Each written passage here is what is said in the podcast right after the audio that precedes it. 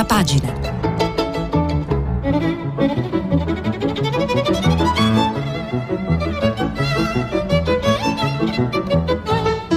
Questa settimana i giornali sono letti e commentati da Francesco Cancellato, direttore responsabile del quotidiano online Fanpage. Per intervenire telefonate al numero verde 800 050 333. Sms e WhatsApp anche vocali al numero 335 56 34 296. Buongiorno, buongiorno, buon martedì 28 settembre, io sono Francesco Cancellato e condurrò fino a domenica prima pagina Radio 3.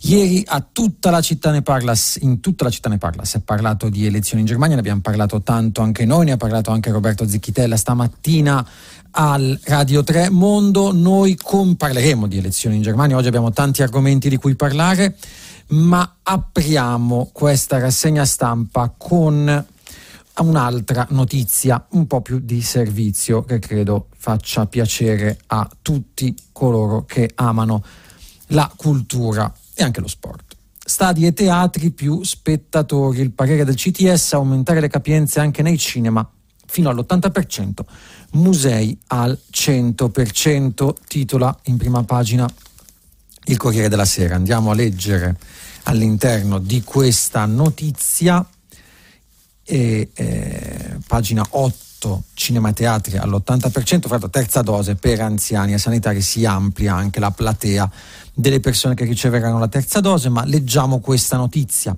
L'allentamento graduale delle misure tocca anche i luoghi dello spettacolo, della cultura, dell'intrattenimento e dello sport. Il Comitato Tecnico Scientifico ieri, al termine di una lunga riunione, ha dato parere favorevole a un aumentare la, te- la capienza di cinema, teatri e sale di concerto all'80% al chiuso, al 100% all'aperto.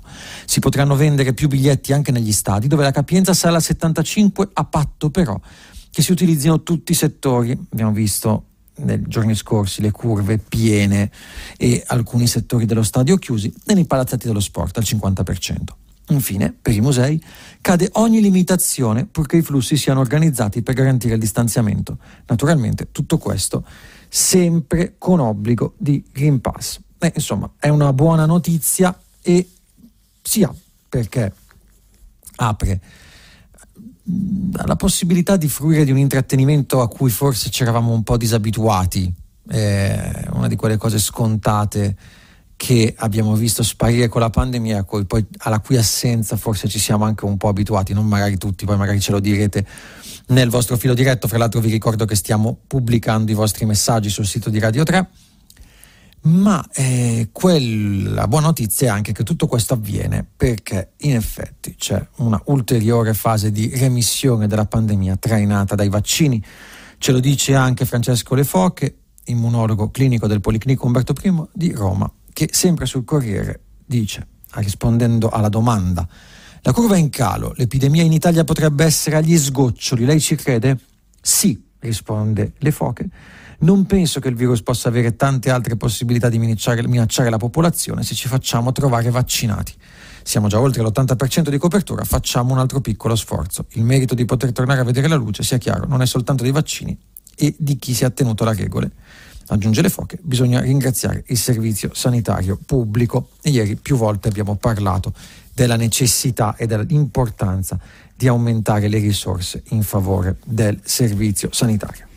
Dicevamo cambiano anche altre regole e eh, prendiamo Libero che ce lo racconta e in particolare ci parla della quarantena per i vaccinati, che era una battaglia diciamo di Libero, diceva i vaccinati non devono più fare quarantene, disse Libero qualche, eh, qualche settimana fa, via le restrizioni a chi è vaccinato, articolo di Sallusti, arriva anche la dichiarazione del sottosegretario alla salute che dice arriveremo, non si sa ancora quando, ma l'ha spiegato Radio 24, a togliere la quarantena ai vaccinati, passando per una ulteriore riduzione. Stiamo attenti ai contagi, poi è auspicabile e di buon senso liberare i vaccinati dalle quarantene. E insomma, anche questo è un piccolo segnale di una eh, progressiva apertura e di una progressiva uscita dalla fase, o entrata se vogliamo, in una fase nuova della pandemia, una fase che ci avvicina alla sua fine e alla sua eh, completa remissione, all'uscita dall'emergenza. Questo accade, diciamo, anche per i vaccini eh, e proprio ieri, leggiamo su avvenire, pagina 9, terza dose, la platea si allarga, vaccini a over 80, 80 e alle RSA, poi anche ai medici fragili. Scrive Enrico Negrotti, la terza dose di vaccino anti-Covid verrà estesa a over 80 personale e ospiti delle residenze sanitarie assistenziali. In un secondo momento anche a personale sanitario over 60 con particolari fragilità di salute o con elevato livello di esposizione all'infezione. Lo ha stabilito ieri una circolare del direttore generale del, della prevenzione del Ministro, Ministero della Salute, Giovanni Rezza. Eh, venire ricorda anche che finora la terza dose è stata somministrata a poco più di 49.000 persone e fra l'altro tra le persone che negli Stati Uniti d'America hanno usufruito, hanno fatto la terza dose di vaccino ieri, c'era anche Joe Biden. Corriere, pagina 8, il presidente americano Joe Biden ha ricevuto la terza dose del vaccino Pfizer davanti alle telecamere. Nel frattempo negli USA, ci informa sempre il Corriere, il 64,7% della popolazione over 12 è completamente vaccinata, anche se proprio negli Stati Uniti abbiamo avuto un nuovo, una nuova impennata dei contagi, a cui però non ha fatto seguito, come accade diciamo ormai in quasi tutti i paesi, un proporzionale aumento di ricoveri e decessi. Sempre in tema Covid, poi usciamo da questo argomento.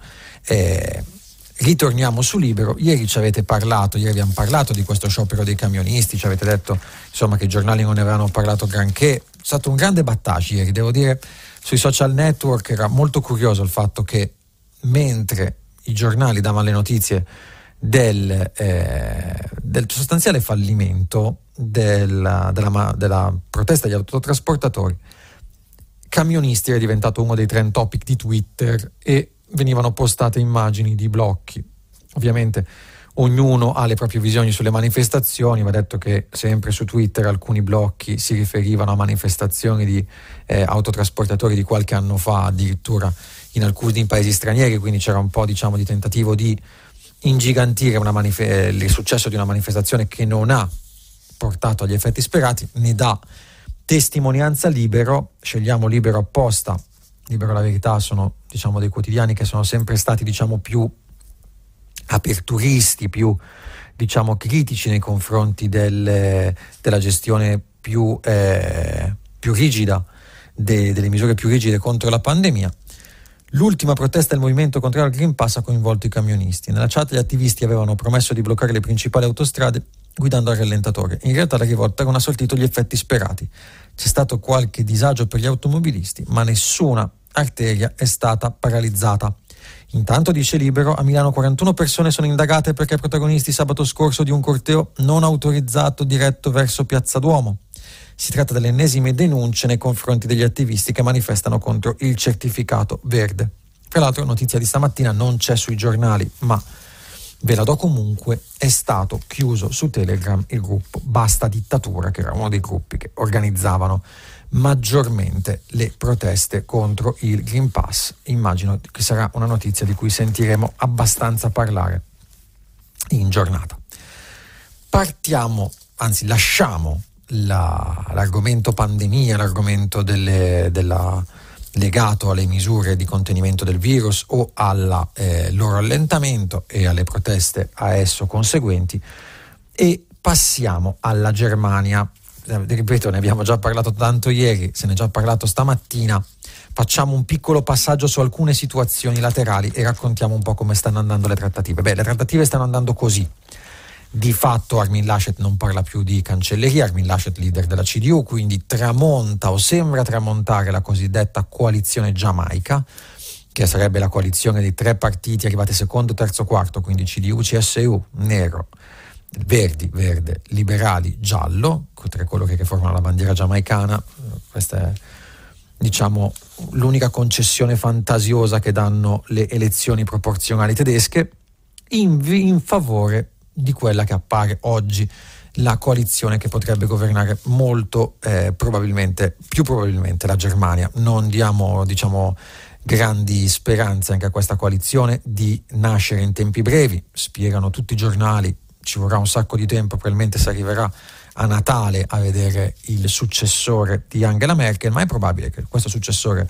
sia l'attuale ministro delle finanze tedesco Olaf Scholz, che il vice cancelliere possa essere Habeck, Robert Habeck, numero due dei Verdi, di, guidati oggi da Annalena Baerbock, che tuttavia non è, diciamo, in grande, in grande spolvere, non è in auge, anche perché il suo partito era accreditato di molti più voti alla vigilia delle elezioni, comunque alla vigilia della campagna elettorale, e a Baerbock vengono imputati numerosi errori, mentre il Ministero delle Finanze dovrebbe andare al leader liberale Linder, Christian Linder, che eh, diciamo, è un po' temuta, questa prospettiva un po' temuta in Italia, perché viene considerato un falco dell'austerità. Vedremo un po' l'index. Di sicuro il Partito Liberale è un partito che non vuole aumentare le tasse, tutte, dice contrario a tutte le tasse tranne a quelle giganti del web e contrario anche ad ammorbidire il freno del debito. Ora, però questi sono due dei principali punti programmatici degli altri due partiti della coalizione, i rossi e i verdi, quindi la SPD e i Verdi che vorrebbero finanziare a debito ovviamente la transizione ecologica, come spiega sempre il Corriere. Ci riusciranno a trovare un accordo? Non si sa. Nel caso non lo dovessero trovare, c'è sempre la coalizione rossonera, chiamiamola coalizione milanista, ma eh, la Gross Coalition, la GROCO, come viene chiamata in Germania, ovvero l'alleanza tra SPD e CDU-CSU, che è quella che ha governato con cui Angela Merkel ha governato in 12 dei 16 anni da cancelliera. Ora la negano tutti, ora tutti dicono che non ci sarà nessuna alleanza tra socialdemocratici e eh, cristiano-democratici, ma lo dicevano anche quattro anni fa. Vedremo se si impalleranno le trattative, se si interromperanno le trattative nella coalizione semaforo tra Verdi, Liberali e SPD. Potrebbe tornare in auge questa possibilità. Un piccolo passaggio anche qualche curiosità delle elezioni tedesche, poi magari seguiremo l'esito delle trattative, però ieri abbiamo detto è possibile che a Berlino ci sarà una prima borgomastro verde? Non è così. Alla fine, un po' sulla, diciamo, sul filo di lana, a Berlino ha vinto la SPD e quindi il nuovo sindaco sarà Franziska, anzi la nuova borgomastra, la nuova sindaca, sarà Franziska Giffey di Berlino, prima donna quindi non prima verde ma prima donna, a rivestire la, tale carica nella capitale tedesca. Classe 1978 era stata ministra della famiglia del governo Merkel, ma nel 2019 era stata costretta a lasciare per accuse di plagio della tesi del dottorato, conseguita nel 2010. Un po' lo stesso scandalo che ha colpito Annalene Barbock, leader dei Verdi, durante la campagna elettorale. Altre curiosità, c'è un seggio simbolico molto importante in Germania, il seggio della Merkel, un seggio che, in cui lei è sempre stata eletta, quello del Mecklenburgo-Pomerania anteriore. Lei lo conquista otto volte consecutive dal 90, di fatto quindi dall'unificazione a ieri. E la Merkel non si è più presentata ieri in questo seggio, ha vinto una 27enne, Anna Kassauzi, anche qui socialista della SPD, ha vinto battendo abbastanza nettamente il candidato della CDU e quello di AfD, l'Alternative für Deutschland, partito di estrema destra che in Germania è andato male, ma molto bene, soprattutto nei lander dell'est. Altra notizia interessante, altra curiosità interessante sulle elezioni tedesche, entrano per la prima volta in Parlamento due transessuali, eh, si chiamano Teresa Ganeser e Nike Slavik, hanno rispettivamente 44 e 27 anni, vengono dalla Renania settentrionale Vestfalia e sono entrambe candidate coi Verdi. Quindi un'altra notizia, un altro segno dei tempi del cambiamento di questo Parlamento tedesco che si presenta più frammentato che mai. E nel tentativo di trovare un nuovo equilibrio dopo la fine del lungo cancellerato di Angela Merkel, ma pieno di tante novità. Ultima ultima notizia legata alle elezioni tedesche e intanto Berlino, magari su questo poi mh, nel filo diretto ne parliamo, vediamo se siete d'accordo con eh, cosa avreste votato voi a questo referendum. C'era un referendum per espropriare Deutsche Wohnen Co. a Berlino, insieme al voto per il Bundesbank. Cos'è questa società? È la principale società immobiliare tedesca che possiede oltre 3.000 appartamenti solo nella capitale Noi berlinesi abbiamo deciso, nessuno è specu- autorizzato a speculare con i nostri appartamenti. Di fatto, eh, con l'espropriazione, i berlinesi vogliono eh, frenare la gentrificazione di alcuni quartieri della città. Noi ricordiamo lo sviluppo urbano di Berlino è stato al centro diciamo, di tanto studio. Eh, una città enorme, svuotata dopo l'unificazione, in cui le case costavano pochissimo, in cui molte di queste case sono state occupate, molti di questi quartieri di case occupate sono diventati diciamo centri creativi, cool, molto importanti in Europa. Eh, eh, meta di, numerosi, di, numerose migrazioni da parte di giovani europei, ricordiamo Kreuzberg, Friedrichshain, quartieri di questo tipo, man mano queste società rastrellavano questi appartamenti e eh, mandavano via diciamo, gli occupanti e questo ha aumentato a dismisura i prezzi degli immobili a Berlino, ecco Berlino ha votato per l'esproprio di questi appartamenti e si è espressa contro il caro abitazioni. È una situazione ovviamente molto peculiare, ma che riflette una delle grandi problematiche di tante città, ovvero il caro affitti e il costo degli appartamenti, spinto in avanti sia da fenomeni di gentrificazione, quindi da grandi società immobiliari che tengono molto alto il valore degli immobili, spingendo fuori dalle città le persone meno ambienti, e anche, va detto, dal fenomeno degli affitti a breve termine, Airbnb, che riduce il numero degli appartamenti disponibili per l'affitto a lungo termine e quindi provoca un aumento dei prezzi. Il prezzo delle case nelle grandi città sta diventando un problema, diciamo, e Berlino, insomma, è la prima città. Questo è un altro piccolo esperimento dello scorso weekend, di questo voto del, di domenica 26 settembre, ha votato per espropriare una società immobiliare all'interno di una città. Abbastanza curioso. Andiamo però a parlare di un altro argomento importante e altrettanto curioso, e eh, lo troviamo sempre sul Corriere della Sera, pagina 16, ed è legato al Brexit e alla Gran Bretagna. Gran Bretagna code e panico per i distributori di benzina, per i distributori senza benzina. Cosa è successo? Settimane scorse si era parlato anche del, del, fatto che c'è una corsa contro il tempo per salvare il Natale in Gran Bretagna. C'è un problema con gli autotrasportatori. Ecco, prima abbiamo parlato della protesta fallita degli autotrasportatori in Italia. In, in UK, in Gran Bretagna, hanno un problema vero con gli autotrasportatori. Perché? Che problema c'è? È un problema che riguarda la Brexit. Questo problema, spiega il Corriere, è il risultato della fuga dei camionisti della Gran Bretagna per colpa del Covid e della Brexit. Migliaia di autotrasportatori europei se ne sono tornati a casa a motivo della pandemia e adesso, scoraggiati dalle nuove regole sull'immigrazione, si tengono alla larga dalle strade britanniche. Si stima che manchino 100.000 autotrasportatori all'appello e per questo già la scorsa settimana le aziende petrolifere, dalla BP alla ESSO, non riuscivano più a far arrivare le autocisterne nei distributori.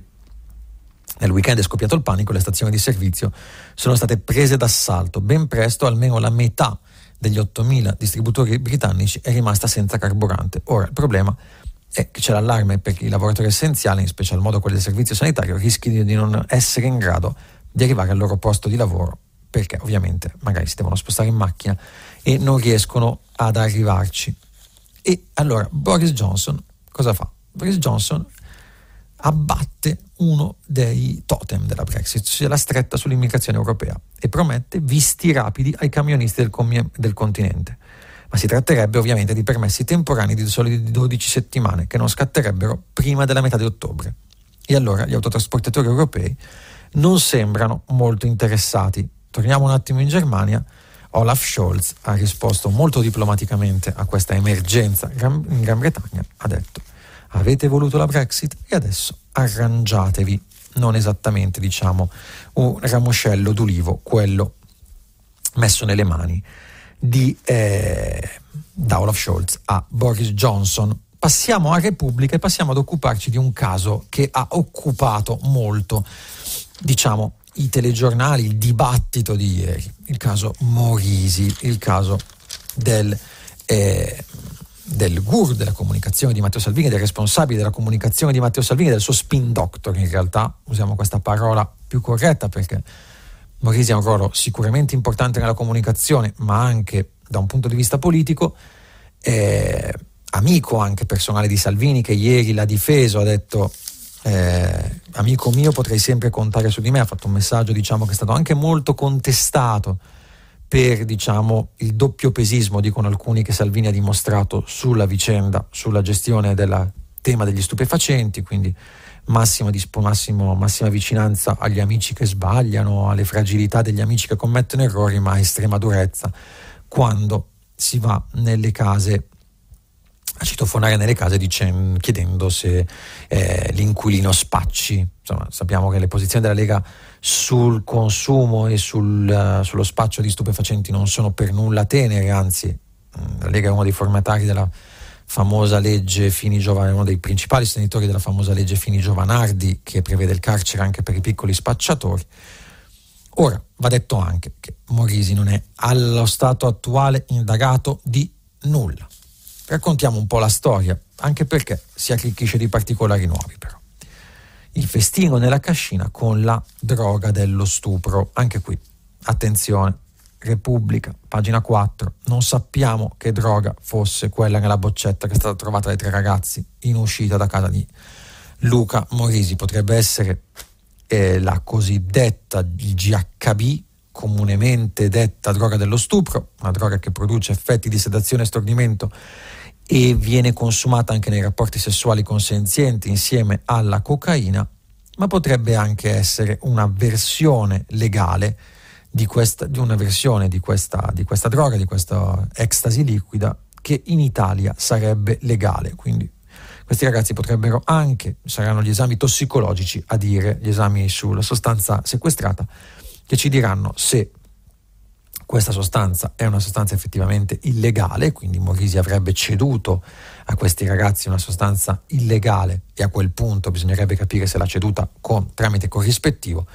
e in quel caso sarebbe spaccio, altrimenti eh, con l'aggravante fra l'altro dell'acquisto internazionale di una sostanza illegale, altrimenti caso diciamo più, eh, più morbido si tratterebbe di una eh, diciamo, cessione a titolo gratuito di una sostanza legale Peraltro Morisi è stato trovato in possesso in casa sua di una dose di cocaina compatibile con l'uso personale, quindi che non configura eh, spaccio. Quindi stiamo molto attenti a maneggiare questa notizia, però proviamo a vedere come è stata ricostruita. Morisi decide di passare i giorni a cavallo del fine settimana del 15 agosto in quest'oasi di tranquillità, questa cascinale Belfiore in cui abita. Non è solo però una vicina Cristina nei giorni precedenti ha notato un signore sulla cinquantina che entra e esce dall'appartamento e tra la notte del 13 e la mattina del 14 Morisi e il suo ospite ricevono due ragazzi romeni di circa 20 anni che vivono fuori dalla provincia di Verona e che probabilmente hanno conosciuto online. Non sappiamo i dettagli del rapporto di Morisi con queste due persone, ma si tratta di una frequentazione saltuaria, un po' allusiva questo racconto di Repubblica. Ripetiamo, aspettiamo, aspettiamo a dare dei giudizi su questa vicenda e aspettiamo in qualche modo a eh, parlare insomma di spaccio, a parlare di, di droghe dello stupro, ecco, mi sembrano diciamo al netto di tutto eh, delle, dei salti a conclusioni molto molto esagerati. Interessante però, anche sul Corriere si parla del caso Morisi, nell'inchiesta di Angela Petroni e di Fiorenza Sarzanini si parla anche di uno dei vicini di casa di Morisi a Belfiore, questo Sergei Marzianov che col guru di, della comunicazione di Salvini condivide anche lo stesso numero civico, l'1.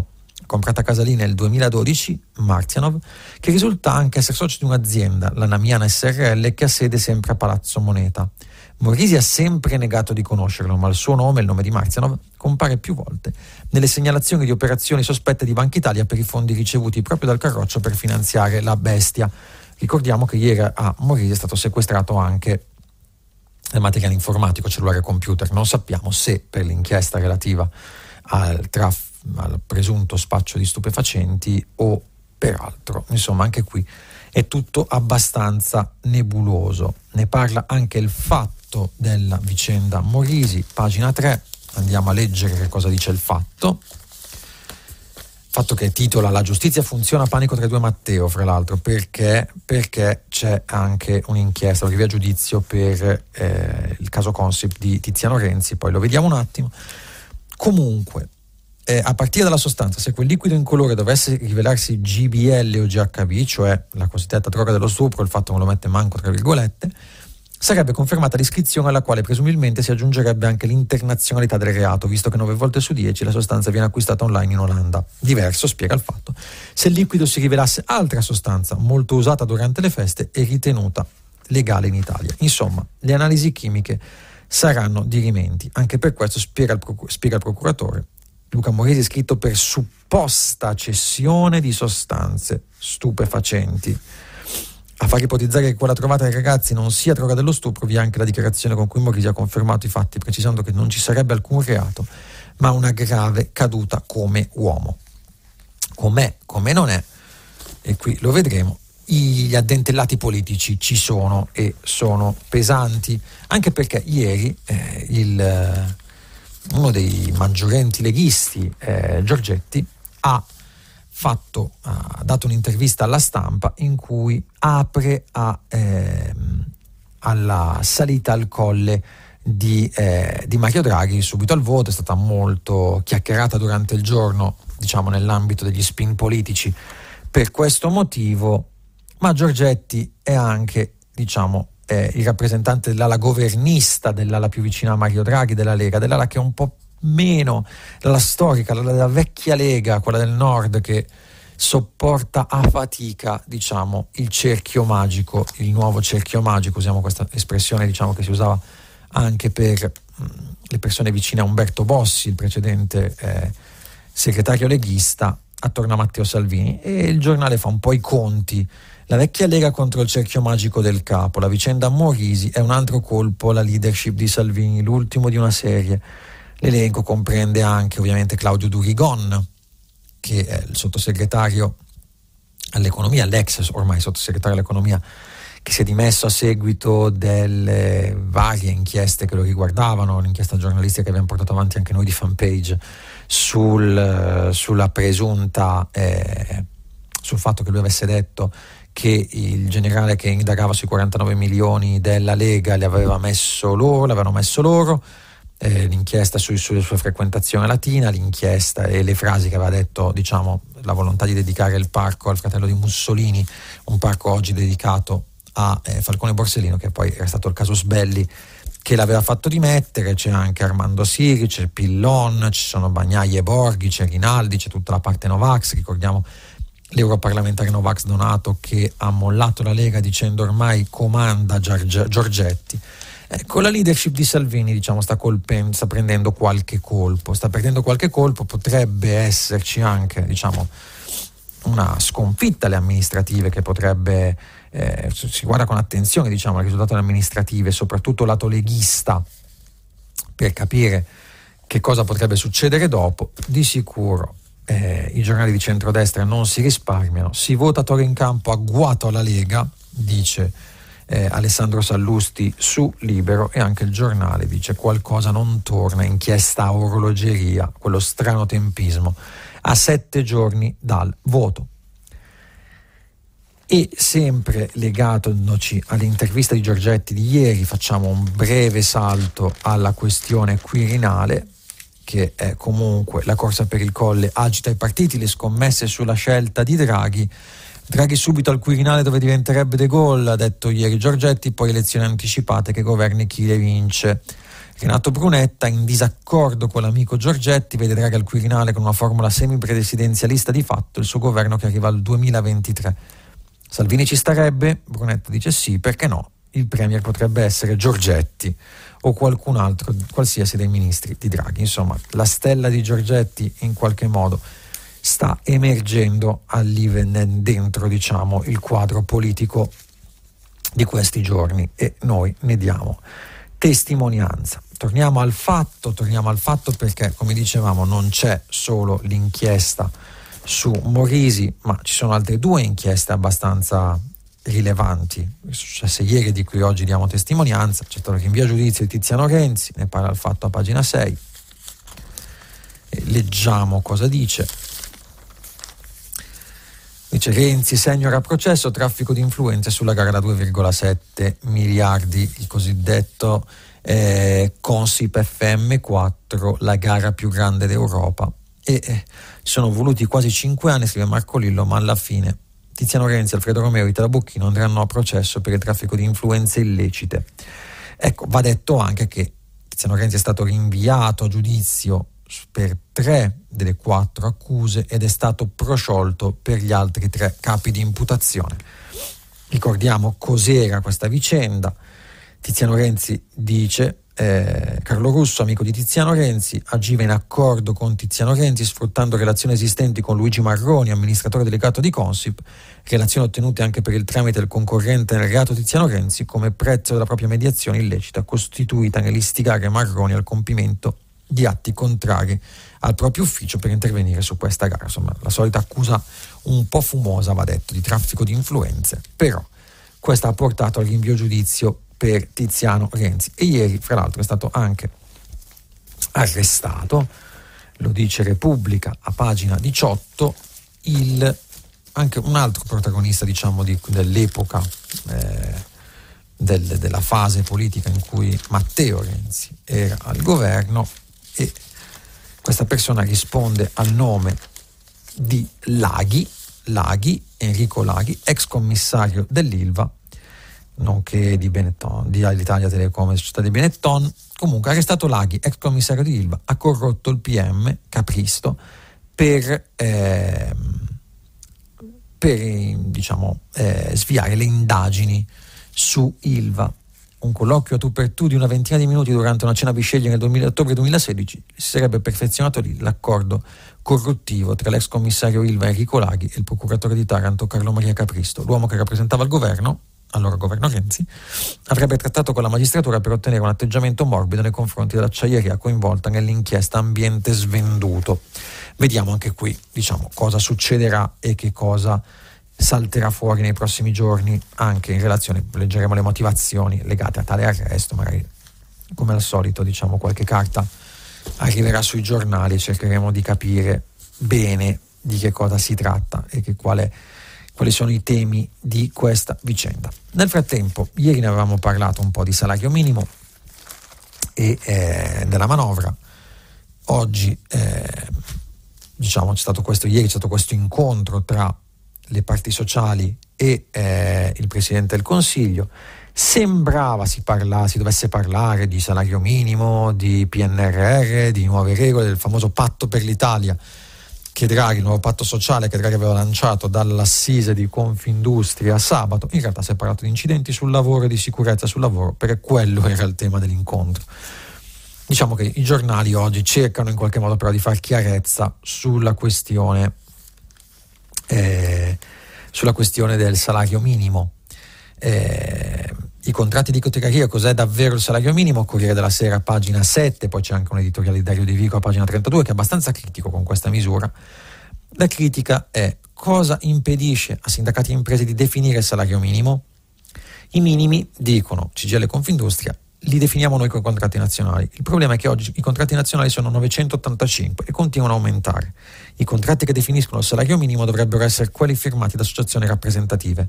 I sindacati nel 2014 hanno condiviso con un accordo criteri per farsi misurare, ma l'intesa non è stata mai applicata. Le associazioni datoriali a oggi non hanno nemmeno individuato i criteri.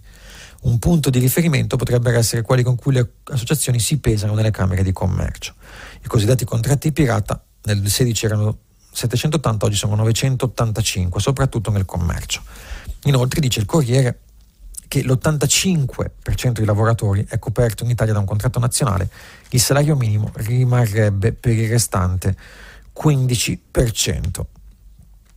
Quindi, e parliamo anche di quanto si fisserebbe questo salario minimo, si fisserebbe attorno ai 9 euro l'ora, quello è stata la proposta storica del Movimento 5 Stelle. Il Corriere della Sera dice anche 21 stati su 27 hanno il salario minimo Berlino ce l'ha dal 2015 e ora vuole un innalzamento a 12 euro l'ora.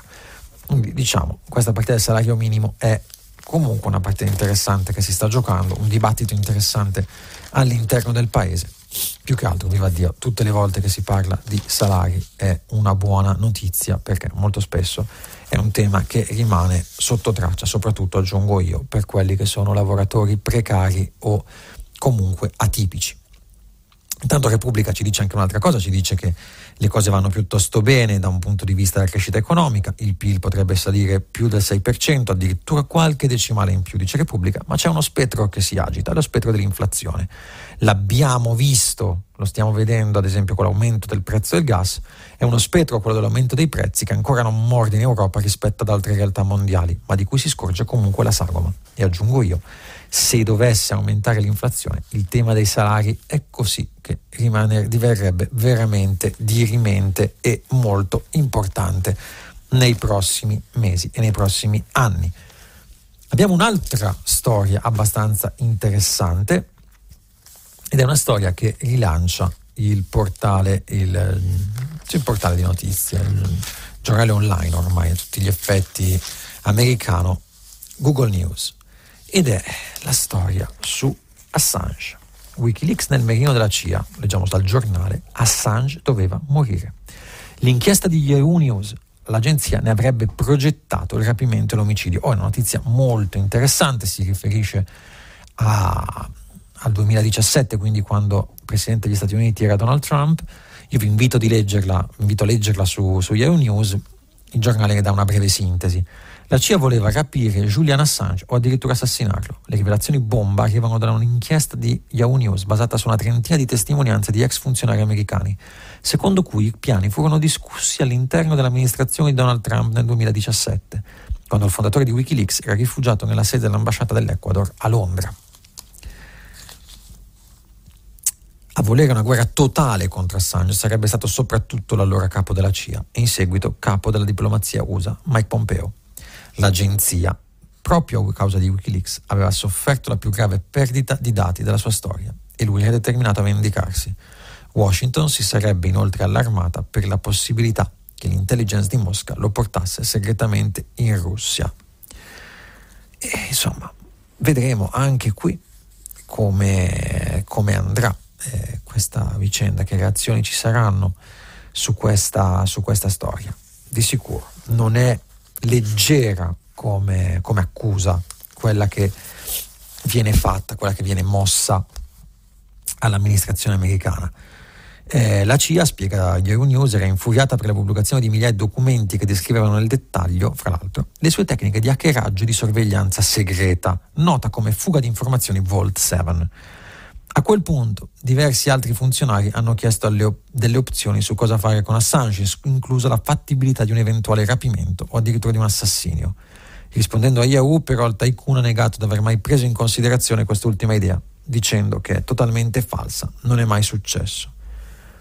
In effetti non vi è alcuna indicazione che le misure più estreme siano mai state approvate. Nel 2017 comunque Pompeo ha designato Wikileaks come un servizio di intelligence ostile e non statale e quindi poteva essere presa di mira con le stesse azioni aggressive usate contro le agenzie di spionaggio di stati stranieri.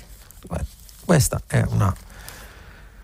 Se ne parlerà, se ne parlerà di questa storia, a mio avviso Assange è, è un personaggio molto molto rilevante, molto, molto chiacchierato, insomma, ma eh, Wikileaks è stata una, una, bella botta, una grossa botta, diciamo, al, un, alla, alla, segretezza delle operazioni della CIA. Ovviamente, diciamo, questa, l'idea che po- possa essere, diciamo, stato anche preso in considerazione il suo assassinio diventa comunque una notizia abbastanza importante.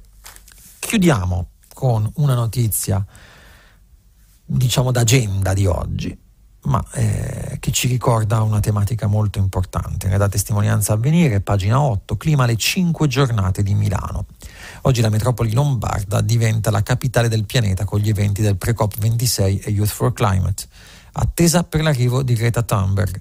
I 400 giovani, la crisi è drammatica, non faremo sconti a nessuno.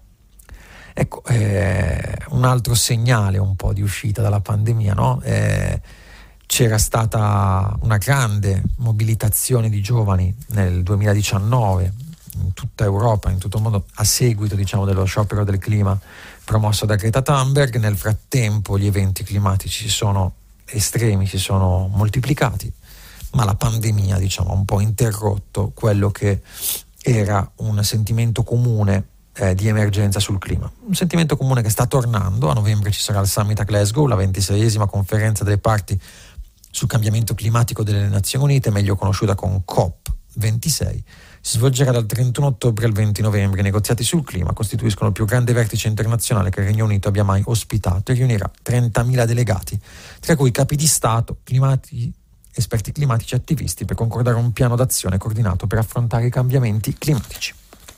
E avvenire ricorda anche i numeri dello shock climatico, così lo chiama. 1 più 1,55 gradi, l'aumento della temperatura media registrata in Italia in questa ultima estate tropicale e ce la ricordiamo, diciamo, quest'estate. 2030, l'anno fissato dagli accordi di Parigi per rispettare gli obiettivi di sviluppo sostenibile, mille i miliardi di piante in più che servono al nostro pianeta per attenuare gli effetti del riscaldamento globale. Aggiungiamo un numero anche noi, già che ci siamo, il numero è 59 miliardi di tonnellate di CO2 presenti in atmosfera, anzi emesse in atmosfera ogni anno, anche questo neanche nel 2020, che sembrava essere un anno in cui il mondo si è fermato, abbiamo ridotto solo di un miliardo di tonnellate le emissioni di CO2 in atmosfera e 59 miliardi di tonnellate di CO2 in atmosfera è esattamente quelle che dobbiamo ridurre a zero se vogliamo davvero raggiungere quella neutralità climatica, quella neutralità di emissioni che eh, auspichiamo e che abbiamo promesso di raggiungere entro il 2050, qualcuno dice anche prima. E questo, a ben vedere, dovrebbe essere eh, il grande obiettivo di cui si parla a, in Italia, in Europa, nel mondo. Eh, in Germania dove si vota nel nostro PNR, ma che rimane davvero troppo spesso ai margini del, del racconto e della discussione, della discussione politica.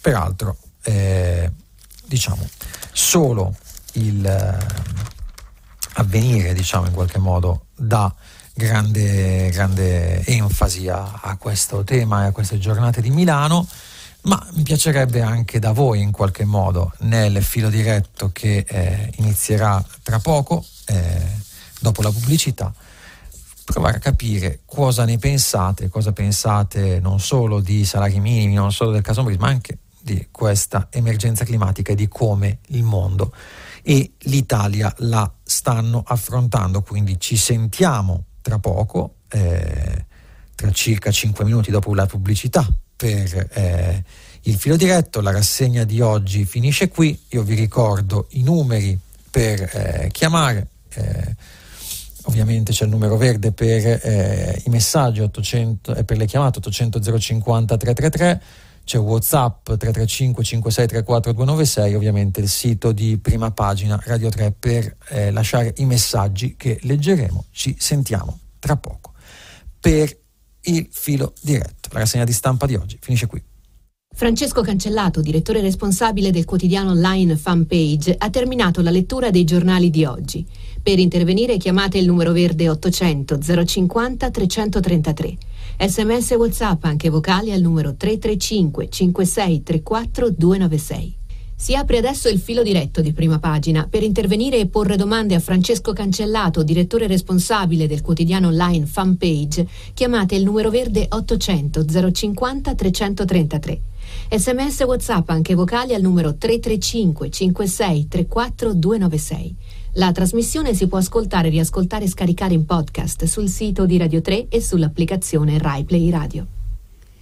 Rieccoci, rieccoci, io sono sempre Francesco Cancellato e eh, adesso passiamo al filo diretto con gli ascoltatori. Ci avete già mangiato un sacco di messaggi, molti ovviamente sono sulla vicenda Morisi, ne daremo lettura a breve, ma partirei con una telefonata. Vi ricordo due cose. Eh, la prima di dire sempre pro, eh, nome e da dove chiamate, io devo dire pronto, e eh, la seconda è che siamo in par condicio, quindi non fate, eh, diciamo, o cercate di evitare, mm, diciamo, propaganda politica nei vostri interventi. Quindi pronto, chi parla? Salve, sono Leo, eh, parlo da Milano. Buongiorno, Buona giornata. Eh, senta direttore, volevo anche approfittare della sua competenza tecnologica. Eh, a, mh, mm, sul caso Morisi, eh, secondo me Morisi è un genio, eh, agendo su comunicazione, tecnologia e rabbia popolare, è riuscito a far passare la Lega eh, dal 4 al 30%, per carità. Eh, Salvini è stato bravissimo, è stato tutto il contrario di tutto, però lo stratega eh, incredibile, capace, eh, è stato Morisi e ha costruito un colossale successo politico, forse approfittando anche di una certa fragilità della nostra democrazia. D'altro sì. canto, per azzoppare la Lega nella corsa del paese hanno eliminato Morisi. È un po' inquietante che dopo sei mesi di continui attacchi di Salvini alla ministra Lamorgese, la polizia ha casualmente scoperto che Morisi è uno spacciatore di droga. Mi sembra che sia i trionfi di Morisi che la sua caduta ci dovrebbero far riflettere sulle caratteristiche della nostra democrazia. Lei che cosa ne pensa? Allora, che Morisi sia stato un grande artefice della, dell'ascesa elettorale di Matteo Salvini è fuori di dubbio, nel senso che, eh, questa è una mia personalissima opinione, Morisi ha cambiato la comunicazione politica e ha portato la comunicazione politica in un luogo che forse non ci piace, ma sicuramente diciamo eh, in cui il suo modo di agire è stato estremamente efficace, estremamente efficace nel porre Salvini come un leader popolare nel vero senso del termine, molto vicino al popolo, popolare populista direbbe qualcuno. Il suo, diciamo, la rivoluzione Morisi eh, al pari con quella che è stata qualche anno prima la rivoluzione di Beppe Grillo, hanno cambiato le modalità di comunicazione della politica e i canali di consenso della politica, i canali di creazione del consenso della politica un po' come le tv di Berlusconi, diciamo, nei, nei primi anni 90, con la differenza che eh, Morisi l'ha fatto con quattro computer, Berlusconi con tre canali televisivi, quindi eh, diciamo, vale, vale, vale, tantissimo in, in, termini di efficienza quello che è riuscito a fare eh, Morisi, che peraltro ha uguali, eh, anzi ha, ha dentellati molto simili anche in quello che è riuscito a fare tutto il network legato all'alt-right americana e a Donald Trump negli Stati Uniti, insomma usare i social network per cambiare lo spin politico. La bestia, va detto anche, aveva delle caratteristiche eh, che non ci piacciono, che, che fatichiamo a farci piacere, ma diciamo indipendentemente dalle idee che propugnava Matteo Salvini, come il sistematico attacco attraverso le, le cosiddette eh, i cosiddetti flame, no? gli attacchi di, ad esempio di bot, di utenti falsi su Twitter o su Facebook a chi aveva posizione avversa alla Lega, l'eliminazione e magari esprimeva posizioni diverse all'interno dei commenti. Di certo, ripeto, la capacità di agenda setting, di capac- la capacità di creare un'agenda politica, di imporre temi come eh, è riuscito a fare Morisi ha larga eh, rilevanza dentro la vittoria e l'ascesa, meglio la vittoria, l'ascesa di Salvini e della Lega nel panorama politico italiano. La Lega ricordiamo che anche oggi è il primo secondo partito in Italia. Sul fatto che sia un'inchiesta orologeria, io intanto esattamente come dico, attenzione a parlare di Maurizio Spacciatore, non sappiamo ancora quale fosse la sostanza, non sappiamo ancora se ci sia stata una cessione, non sappiamo ancora per che cosa è indagato Morisi che cosa sarebbe effettivamente indagato, non è stato neanche sentito Morisi. Ancora, quindi, calma e gesso, allo stesso modo, calma e gesso anche quando si parla di inchieste a orologeria. Eh, qualcuno dice da Draghi a Giorgetti è come da Ronaldo a Keane, eh, probabilmente uno Juventino. Posso suonare il campanello in via Belleri e chiedere se dentro ci sono degli spacciatori? Si chiede Francesco da Pula. Ecco, questo è un po' diciamo eh, il punto politico della vicenda, no? la Lega proibizionista che adesso si trova a dover gestire un caso che non è esattamente coerente con le proprie idee e eh, bah, cioè, poverino l'amico di Salvini ha solo fatto un errore non come gli altri che sono dei drogati e a volte impara vabbè eh, ovviamente ma Salvini non sapeva niente sono tantissimi commenti su questa vicenda e eh, così poi anche come su, su molte altre. Eh, però sentiamo un'altra telefonata, pronto? Sì, pronto, buongiorno egregio giornalista, buongiorno a lei, agli ascoltatori. Io telefono da Trieste, sono Marino. Buongiorno. Volevo, sì, buongiorno.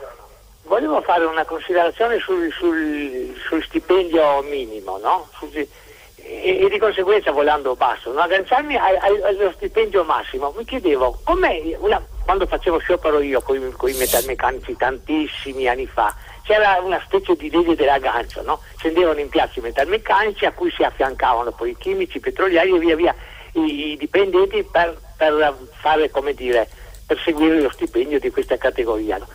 Adesso il stipendio di certi funzionari, no? ma volendo, le dico, come, come, si giunge ad esempio a uno stipendio di 600 mila euro all'anno? Cioè, cioè, ci sono delle voci, non so, la laurea costa tanto e, e la pratica, cioè, come, come, si, come, si, giunge a certi stipendi? No? Cioè il stipendio minimo 1650 euro mi sembra ieri è stato definito così, può essere un esempio. No? E, e, e 400 mila euro all'anno eh. Parlo sempre di funzionare. Cioè, come viene stabilito? Cioè, in base a eh, quali sono i criteri di costruzione di questa, di questa cifra, ad esempio? Purtroppo... No? 100.000 euro al mese. Sarà magari populismo, ma così una curiosità. Lei ha un'idea? No, non ho un'idea, però ha toccato un punto, caro Marino da Trieste, che è altrettanto importante. Il problema di fondo oltre a quello dello stipendio minimo, oltre a quello dei lavoratori eh, diciamo atipici che sono al di fuori della contrattazione collettiva di un contratto nazionale, oltre ai, ai lavoratori che lavorano da dipendenti senza nemmeno formalmente esserlo. Ricordiamo che c'è anche questo piccolo piccolo grandissimo vulnus, ieri abbiamo parlato ad esempio dei tirocinanti di eh, Garanzia Giovani con l'articolo di Charlotte Matteini su Domani, eh, c'è anche il, c'è anche un'altra questione, c'è anche la questione degli maxi stipendi, soprattutto a livello manageriale eh, o dei maxi bonus che i manager si eh, autoconcedono e che stride ovviamente nel momento in cui noi abbiamo una eh, forte compressione del, del, costo del lavoro, una forte compressione dei salari dovuta ad esempio in alcune professioni anche ad esempio alla concorrenza di eh, lavoratori di paesi diciamo in via di sviluppo. Sappiamo bene o male che cosa hanno fatto ai nostri salari ad esempio la concorrenza e l'apertura ai mercati, ai mercati del lavoro come quelli dell'est Europa o dell'estremo oriente. È un punto è un punto, è un punto cruciale ecco sì forse mh, sarebbe tacciato di populismo eh, l'imposizione di un salario massimo, eh, forse è più logico insistere e lottare affinché i salari siano più alti, diciamo, crescano i salari minimi, crescano i salari più bassi. Il vero tema è se farlo attraverso un'imposizione di un salario minimo o attraverso la contrattazione tra le parti sociali. C'è anche molta attenzione dal vostro, sui messaggi sull'ambiente. Quanti colpevoli degli incendi devastanti di quest'estate sono stati assicurati alla giustizia? Si chiede Marcella. E lo chiede perché dice: dopo aver piantato miliardi di nuove piante, qualcuno potrà impunemente incendiarle come succede da sempre. Ricordiamo anche il 2020-2021 sono stati anni record di incendi dolosi a proposito di eh, disastri della, nella foresta amazzonica quando in Italia torneremo a vivere normalmente come nel resto dell'Europa, per esempio, ma mi pare che siamo tutti sulla stessa barca anche in Europa, noi siamo fra l'altro il paese che ha esteso maggiormente l'impasse, quindi in teoria stiamo anche diciamo, abbastanza andando veloci con, con, con le aperture e in cui la campagna vaccinale va meglio. Forse solo la Gran Bretagna in questo momento e alcuni paesi del nord, abbiamo visto nel weekend, c'è stato un forte allentamento delle restrizioni in Norvegia o in Danimarca, eh, stanno diciamo muovendosi un po' più veloce dell'Italia, ma più o meno siamo sulla stessa linea, le, le scuole in Francia e in Germania sono più o meno aperte come lo sono da noi. Eh, Amazon ha annunciato che la retribuzione di ingresso dei suoi lavoratori, questo è importante, sarà dell'8% superiore al salario previsto dal CCNL del 1 ottobre, cioè 1680 euro lordi. Questo in Italia dopo le violente polemiche dei lavoratori della logistica. Secondo il mio parere è un'ulteriore conferma del percorso che deve essere seguito nelle politiche del lavoro, sia da parte sindacale che da parte datoriale. Confindustria recentemente applaudito convintamente, direbbe eccetto la qualunque, Draghi che si impegnava a non aumentare le tasse. Sarebbe stato ottimo e condivisibile a proposito se in quella stessa sede avesse richiesto aumenti salariali giusti e dignitosi. Sarebbe uno dei più efficaci metodi di lotta all'evasione fiscale perché ricordiamo i salari bassi quasi sempre sono dati in nero e favoriscono l'evasione, il reddito di cittadinanza gratuitamente elargito e certamente l'evasione delle norme di sicurezza nei posti di lavoro, scrive Roberto. Cagliari, eh, eh sì, eh, il tema dei salari è un tema importante e troppo poco richiamato. Questa di Amazon, fra l'altro, nell'ambito della logistica è stata un'altra delle notizie degli ultimi giorni a cui è opportuno e, e, ribadire, diciamo, dare, dare testimonianza e ricordarlo, che come la contrattazione a volte porta a buoni risultati. Prossima telefonata, pronto? Buongiorno, sono Daniele da Torino. Buongiorno Daniele. Eh, allora, Torino è la città della Fiat, Torino come tutte le città negli anni 60-70 era piena di auto estremamente inquinanti, euro sotto zero verrebbe da dire, adesso abbiamo euro 6 però abbiamo grossi problemi di inquinamento, troppe auto, però su queste auto, eh, su questo numero di auto centinaia di migliaia di famiglie hanno costruito il loro benessere. Allora, eh, se noi non cominciamo a pensare, nessuno lo fa, a parametri diversi che non siano la produzione di ricchezza e l'aumento del PIL per definire il progresso di una società, non potremo che aumentare gli impatti sul pianeta, è un dato oggettivo. Quindi, eh, siccome parametri ce ne sono, e oltretutto io ho sentito anche Giorgio Vacchiano, scienziato del, dei boschi, dire che piantando alberi si può arrivare al massimo a bilanciare il 18% delle emissioni di CO2 mondiali, dico che se non cambiamo parametri, cosa difficilissima, ma che non mi sembra che parametri economici intendo dire, ma che mi sembra che nessuno abbia pensato di prendere come strada, neanche come discussione, non potremo che aumentare gli impatti e da qui a non so, 20-30 anni, quando le mie figlie saranno grandi, no, avere un pianeta comunque meno, magari più ricco per qualcuno, ma molto meno vivibile in generale per la società umana. Su questo aspetto volevo sentire la sua opinione, grazie. Lei ha perfettamente ragione sul fatto che non basta piantare alberi, ci sono interessanti libri, ma ormai lo dicono tutti che ne parlano. Quando parliamo di azzeramento delle emissioni non parliamo solamente di automobili, parliamo di case, parliamo di alimentazione, il 15-16% diciamo, delle emissioni di CO2 in atmosfera o di gas serra in atmosfera riguardano gli allevamenti intensivi, ad esempio, eh, parliamo di cemento, non ne parliamo mai di calcestruzzo, ma il calcestruzzo e il cemento pesano circa il 10% la produzione e, e l'uso di, eh, di, emissioni di CO2 in atmosfera, eh, parliamo di acciaio, della produzione di acciaio, parliamo di industrie, parliamo di riscaldamento delle abitazioni, parliamo anche di tutti quelli che sono i nostri device elettronici, di tutti i nostri smartphone, computer, eh, le stesse auto elettriche che inquinano anche e emettono, fanno emissioni anche se non sembra perché banalmente l'energia elettrica che usiamo per alimentarle che è in crescita costante. Io vi invito a guardare la crescita verticale del fabbisogno energetico eh, in Italia e non solo in Europa con, eh, dal 2007-2008 a oggi con l'avvento di tutti diciamo, questi nuovi oggetti e vi invito anche a vedere quante cose avete in casa, quanti oggetti avete in casa attaccati a una presa da corrente rispetto ad esempio a 15-20 anni fa. Ecco, molta di quell'energia oggi viene prodotta con rinnovabili ma tantissima viene ancora prodotta, ad esempio con fonti e combustibili fossili. Quindi il cambiamento deve essere radicale. Il grande tema sarà oggetto della COP, ma immaginiamo oggetto di tutte diciamo, le discussioni da qui eh, in avanti sul tema ambiente. Chi paga? Chi paga la transizione a zero emissioni? Devono pagare quelli che stanno inquinando oggi di più, ad esempio la Cina, o devono però che, che, stanno inquinando oggi ma non inquinavano ieri o devono inquinare, devono pagare di più quei paesi che oggi sì stanno facendo una transizione ecologica molto più forte della Cina, ad esempio, come ad esempio i paesi europei, ma che storicamente hanno concorso a immettere in atmosfera una larga parte della CO2 che oggi è responsabile del riscaldamento eh, globale?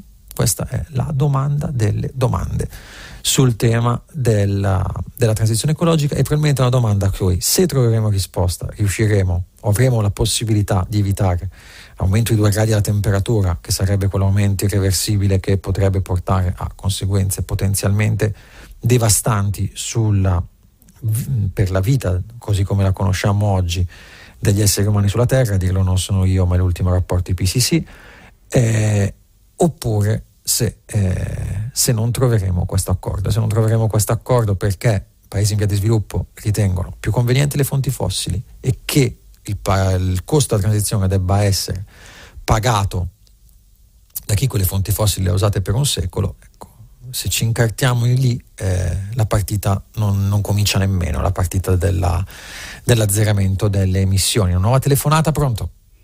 Pronto? Pronto, pronto buongiorno. buongiorno. buongiorno. sono Carla, telefono da Viviana in provincia di Torino.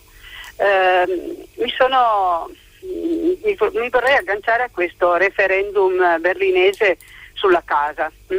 per dire che anche qui il problema dell'accesso alla casa esiste, no? I miei nipoti stanno cercando alloggio a Milano, hanno trovato lavoro lì, non trovano niente a meno di 300-400 euro a posto letto in alloggi condivisi. No? Eh, io guardi, io sono nata in una, in una casa popolare, Case Fanfani, sono nata nel 1954 e eh, tutta la piazza in cui esistevano questi alloggi a riscatto ha iniziato la sua diciamo, ascesa sociale grazie, grazie, anche a questa modalità no? di pensare a questa esigenza, ma non vedo nei governi attuali nessuna, nessuna proposta rispetto a, a, un piano di questo genere. Non si parla di questi alloggi col mutuo garantito per i giovani, ma eh, un piano di questo genere non esiste. Io sono stata sindaco un po' di anni fa in Valsusa e con i sindaci della Valsusa avevamo fatto una proposta alla Regione Piemonte per acquisire le molti, moltissime case diciamo, in vendita che esistevano anche nei paesi più piccoli eh, per poter pensare eh, a un recupero e a un piano che potesse garantire casomai il riscatto eh, case popolari alle persone meno abbienti, no? eh, spalmate un po' su tutto il territorio, non concentrate in unità di 8-10 eh, alloggi, casomai costruiti di, a nuovo, ma non abbiamo avuto risposta. No? Cioè, mi sembra che sia da affrontare questo problema, sia da affrontare sicuramente anche rispetto alla revisione del catasto. questo mi sembra un criterio di giustizia, ma quei soldi recuperati potrebbero essere usati per un piano che eh, permetta di recuperare tante case forse sfitte in vendita, anche nei centri minori, dare l'accesso attraverso sistemi di riscatto che fanno sì che chi, l'inquilino paghi poco ma abbia la prospettiva un domani di mm, avere una casa tutta sua.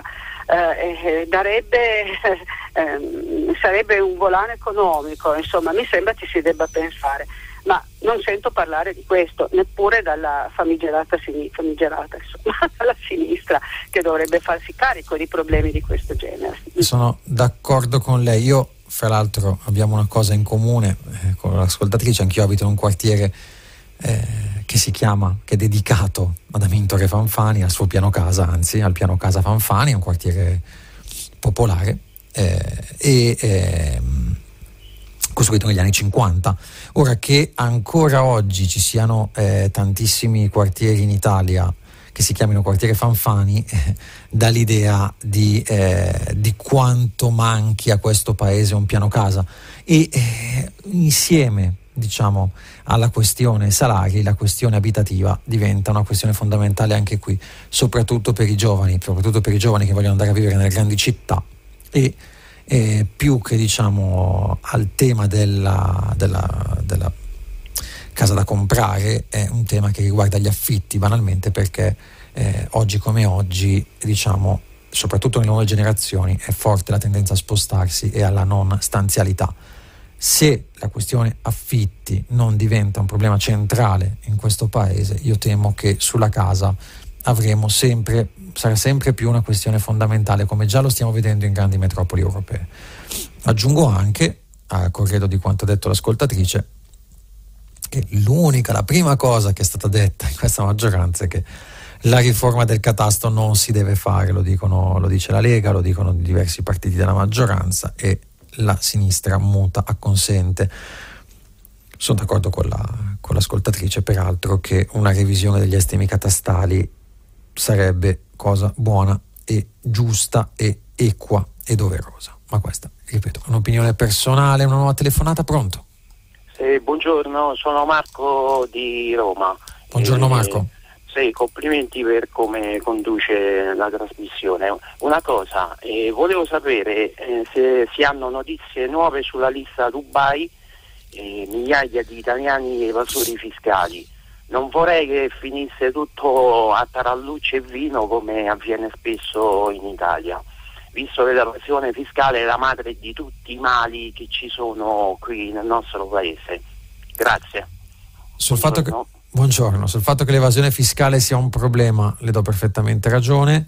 Eh, sulla lista Dubai no, non abbiamo, oggi non ci sono novità, magari nei prossimi giorni proviamo ad approfondire, eh, siete molto, siete scatenati sulla questione Morisi. Eh, il signor Morisi è un bravo furbo, altro che grande stratega, ha capito il popolo italiano come se fosse una cosa da poco capire il popolo italiano. Morisi non è Salvini, quindi la Lega non ha niente di cui vergognarsi. Eh, insomma, c'è comunicazione efficace, significa riempire di odio le persone, umiliarle, veicolare falsità. Abbiamo detto, attenzione, una comunicazione efficace è tale se arriva. Poi il merito della comunicazione io non voglio entrarci oggettivamente, mi sembra, eh, oltre al fatto che siamo in par condicio, mi sembra... Eh, diciamo, mm, non afferente alla discussione su Morisi. Se si dice che Morisi, al pari di Casalino, al pari di, eh, ad esempio, dei comunicatori che sono riusciti a far eleggere Obama presidente degli Stati Uniti nel 2008, siano considerati dei grandi comunicatori, sono comunicatori che riescono a invertire una tendenza politica attraverso un uso sapiente della comunicazione politica. Ecco, nel momento in cui questi comunicatori sono bravi, lo sono indipendentemente dal messaggio che veicolano. Inquinamento ambiente, gran parte dovuto agli allevamenti animali e ai telefonini, perché si parla solo di auto elettriche con costi altissimi, l'abbiamo appena detto. Eh, questa enfasi sull'automobile, sicuramente l'automobile è uno dei temi principali, la mobilità è uno dei temi principali per eh, cambiare il destino del pianeta e per arrivare alla neutralità climatica, ma non è il solo Un'altra nuova telefonata, pronto? Pronto? Pronto, buongiorno. Noi, buongiorno, ciao, sono Graziella. Noi come... Chiama da, mi scusi Graziella? Sì. Da dove chiama? Io chiamo da Roma. Buongiorno. Buongiorno. Allora, noi come non una di meno e come coordinamento dell'Assemblea dei Consultori vogliamo vivere oggi, che è la giornata mondiale per l'aborto sicuro, libero e gratuito, una giornata di lotta e di rabbia e quindi faremo una conferenza stampa alle 12 al Ministero della Salute per rendere pubblici i dati che noi abbiamo raccolto da basso su tutti gli obiettori e gli obiettivi di coscienza negli ospedali, nei consultori e nei presidi sanitari della Regione Lazio, denunciando questa situazione gravissima che porta alla non attuazione della 194 e di tutti i vari decreti Zingaretti e noi quindi all'aborto clandestino non ci torniamo di certo. E poi alle 18 saremo a Piazza Esquilino per guidare con rabbia e testimoniare con i nostri corpi che basta ai continui femminicidi e transidi, alle molestie, alle violenze strutturali e istituzionali, per avere in tutti i consultori l'aborto farmacologico, il RU486, la contraccezione gratuita, l'educazione all'affettività e al consenso nelle scuole, il teleaborto, l'autonomia e giustizia riproduttiva e dei reali finanziamenti ai centri antiviolenza, ai consultori e alle case alloggio, per il diritto di tutte le donne e libere soggettività a scegliere e a vivere, e non solo in Italia. Pensiamo all'Afghanistan, dove il corpo delle donne sono campi di battaglia e quindi vi aspettiamo tutti in piazza. Grazie mille, grazie mille. Abbiamo parlato ieri di aborto, ovviamente c'è stata questa notizia del referendum a San Marino. Anche oggi, fra l'altro, se ne riparla un pochino in toni un po' critici su Avvenire, che è un quotidiano, quotidiano della CEI, eh, notoriamente diciamo su posizioni non favorevoli all'aborto. Comunque, questa manifestazione, avete dato testimonianza di questa giornata, di questa manifestazione, invito chiunque ovviamente eh, sia eh, interessato a partecipare. Un messaggio di Tiziano da Firenze, vorrei chiedere perché la politica italiana tutta non ha il coraggio nemmeno di tentare un referendum come quello di Berlino, per chiedere radicali provvedimenti per evitare la speculazione che sta accadendo sulle città, in particolare quella a vocazione turistica. Viva Firenze ha assistito all'espulsione di un numero enorme di cittadini che sono diventati pendolari, aggravando anche i problemi di mobilità e quelli ambientali. Avvicinare chi lavora al posto di lavoro migliorerebbe la vita e mitigherebbe l'impatto dei trasporti. Chi la fa da padrone sono grandi imprese finanziarie internazionali che si impossessano di enormi porzioni di patrimonio edilizio e storico di pregio. Ora non so che referendum si possa fare da questo punto di vista, sicuramente un referendum urbano come quello di Berlino eh, ha dei caratteri molto peculiari, però dico e aggiungo che, eh, come si è dimostrato sul referendum eh, sull'eutanasia legale e sulla cannabis, questo nuovo strumento di firma digitale offre grandi possibilità di crescita del, eh, dello strumento referendario, quindi fatevi avanti voi che volete, diciamo, una nuova politica abitativa o una revisione delle politiche abitative in Italia o se avete altri, altre altre questioni da porre, eh, la democrazia diretta come compendio e come eh, altra gamba della democrazia rappresentativa, quindi lo strumento referendario sicuramente indice di una buona salute democratica di un paese. Nuova telefonata, pronto? Eh, pronto? Sì? Pronto, buongiorno. Buongiorno, sono Alessandra e chiamo da Roma. Eh, riguardo al cambiamento climatico, eh, al di là di quelli che possono essere tutti i discorsi anche sulle scelte alimentari, eccetera, che sono stati già affrontati, io volevo far notare come alcune scelte prese eh, ultimamente dal nostro governo, in particolare dal ministro Brunetta che insiste sul ritorno al lavoro in presenza, vadano controcorrente in questo senso perché eh, lavorare da casa, lo smart working ha dimostrato di ridurre moltissimo il traffico, almeno nelle grandi città. Qui a Roma eh, io ho visto già in queste prime settimane di settembre il traffico è aumentato moltissimo e se come previsto dal 15 ottobre tutti ritorneranno a lavorare in presenza non oso pensare che cosa possa succedere perché il traffico è aumentato molto più di quello che era prima della pandemia, perché molte persone non prendono più i mezzi pubblici.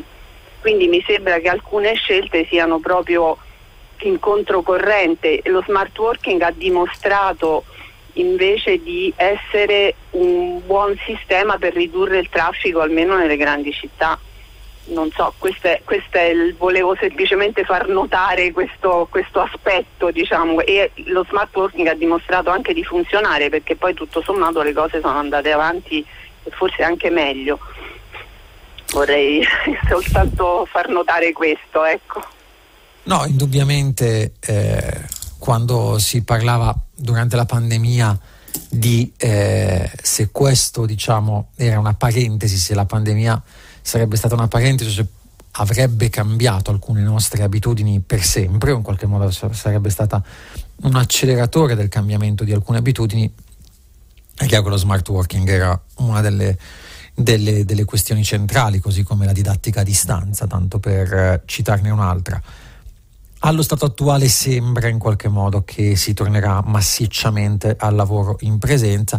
Io ricordo però che molte grandi aziende, già prima della pandemia, per questioni di costi, per questioni anche di eh, gestione della del, miglior gestione della vita del, dei, dei, loro, dei, loro, addetti, dei loro collaboratori, avevano sperimentato eh, diciamo, dei meccanismi flessibili di lavoro che andavano più in ragione di raggiungere un obiettivo che di stare materialmente eh, per un dato tempo eh, al posto sul, sul su, al, nel, nel, proprio luogo di lavoro. Ecco, bisogna capire, c'è lavoro e lavoro. Di sicuro con questa decisione, eh, se vuole una mia opinione, Brunetta e in generale il Ministero della Pubblica Amministrazione ha dimostrato in qualche modo che il comparto della pubblica amministrazione non è certamente quello più avanzato, quello più rivoluzionario da questo punto di vista, ma già ce lo immaginavamo so, sotto eh, diciamo,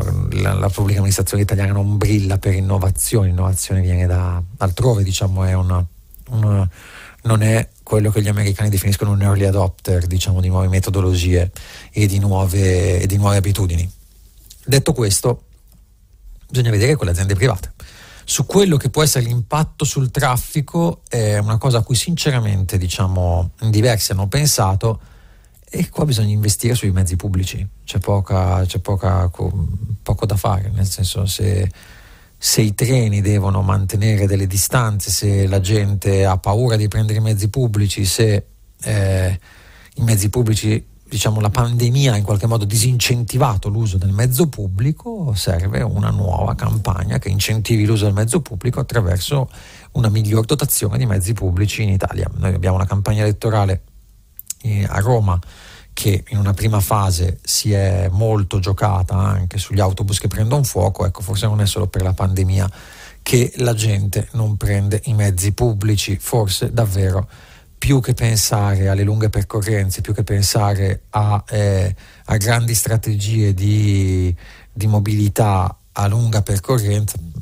cito il ponte sullo stretto, ma tantissime grandi opere infrastrutturali, come dicono in molti, dovremmo concentrarsi sulle piccole opere e sulla mobilità a corto raggio, perché è quella che ha un impatto veramente rilevante sull'ambiente e sulla vita delle persone. Una nuova telefonata, pronto?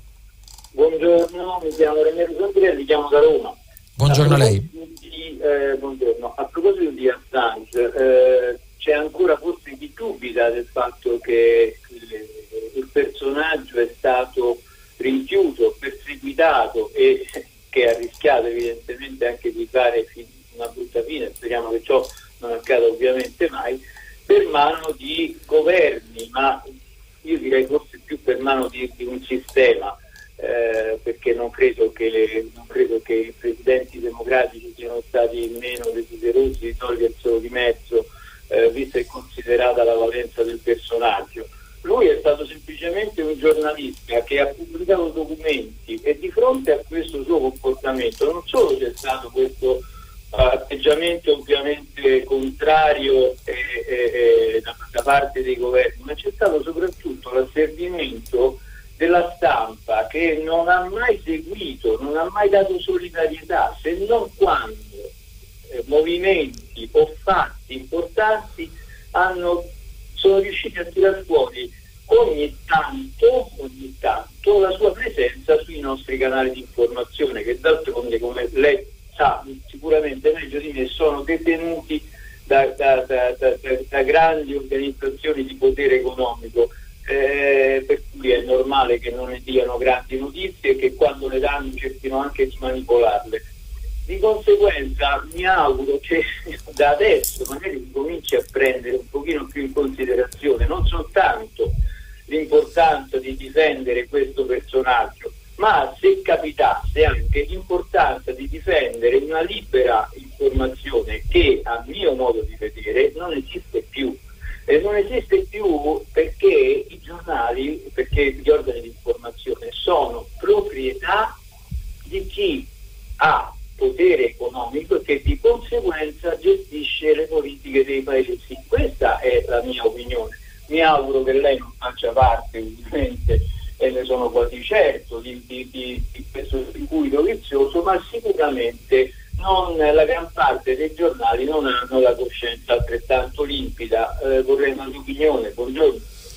Buongiorno, ma su, sulla vicenda Assange ha detto tutto lei, eh, in qualche modo. Io ribadisco una vicenda molto controversa ovviamente anche i leak, quindi le, il trafugamento e la pubblicazione di materiale riservato delle agenzie di sicurezza americane è sicuramente un tema che chiama in causa, se non altro, il grande dibattito se è più importante la sicurezza o la libertà e, e ognuno di noi ha la sua risposta e certo è arrivare a pensare di poter uccidere Assange è abbastanza, abbastanza pesante l'idea dell'omicidio mirato.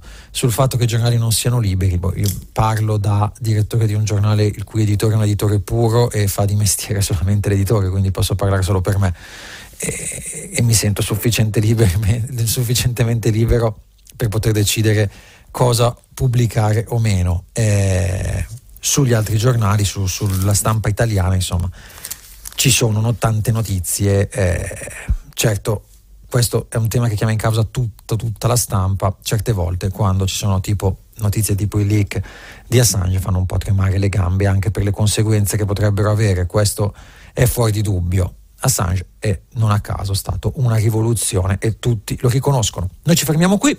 Dopo il giornale radio, Marzia Coronati conduce pagina 3 a seguire tutte le novità musicali di primo movimento. Alle 10, come sempre, tutta la città ne parla. Approfondirà un tema posto da voi ascoltatori. Potete riascoltarci sul sito di Radio 3. Noi ci vediamo domani. Buona giornata.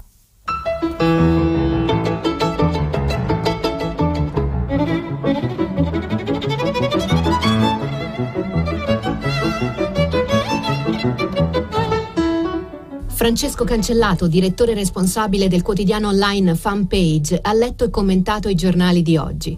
Prima pagina un programma a cura di Cristiana Castellotti, in redazione Maria Chiara Beranec, Natascia Cerqueti, Manuel De Lucia, Cettina Flaccavento, Erika Manni e Giulia Nucci. Posta elettronica, prima pagina chiocciolarai.it. La trasmissione si può ascoltare, riascoltare e scaricare in podcast sul sito di Radio 3 e sull'applicazione Rai Play Radio.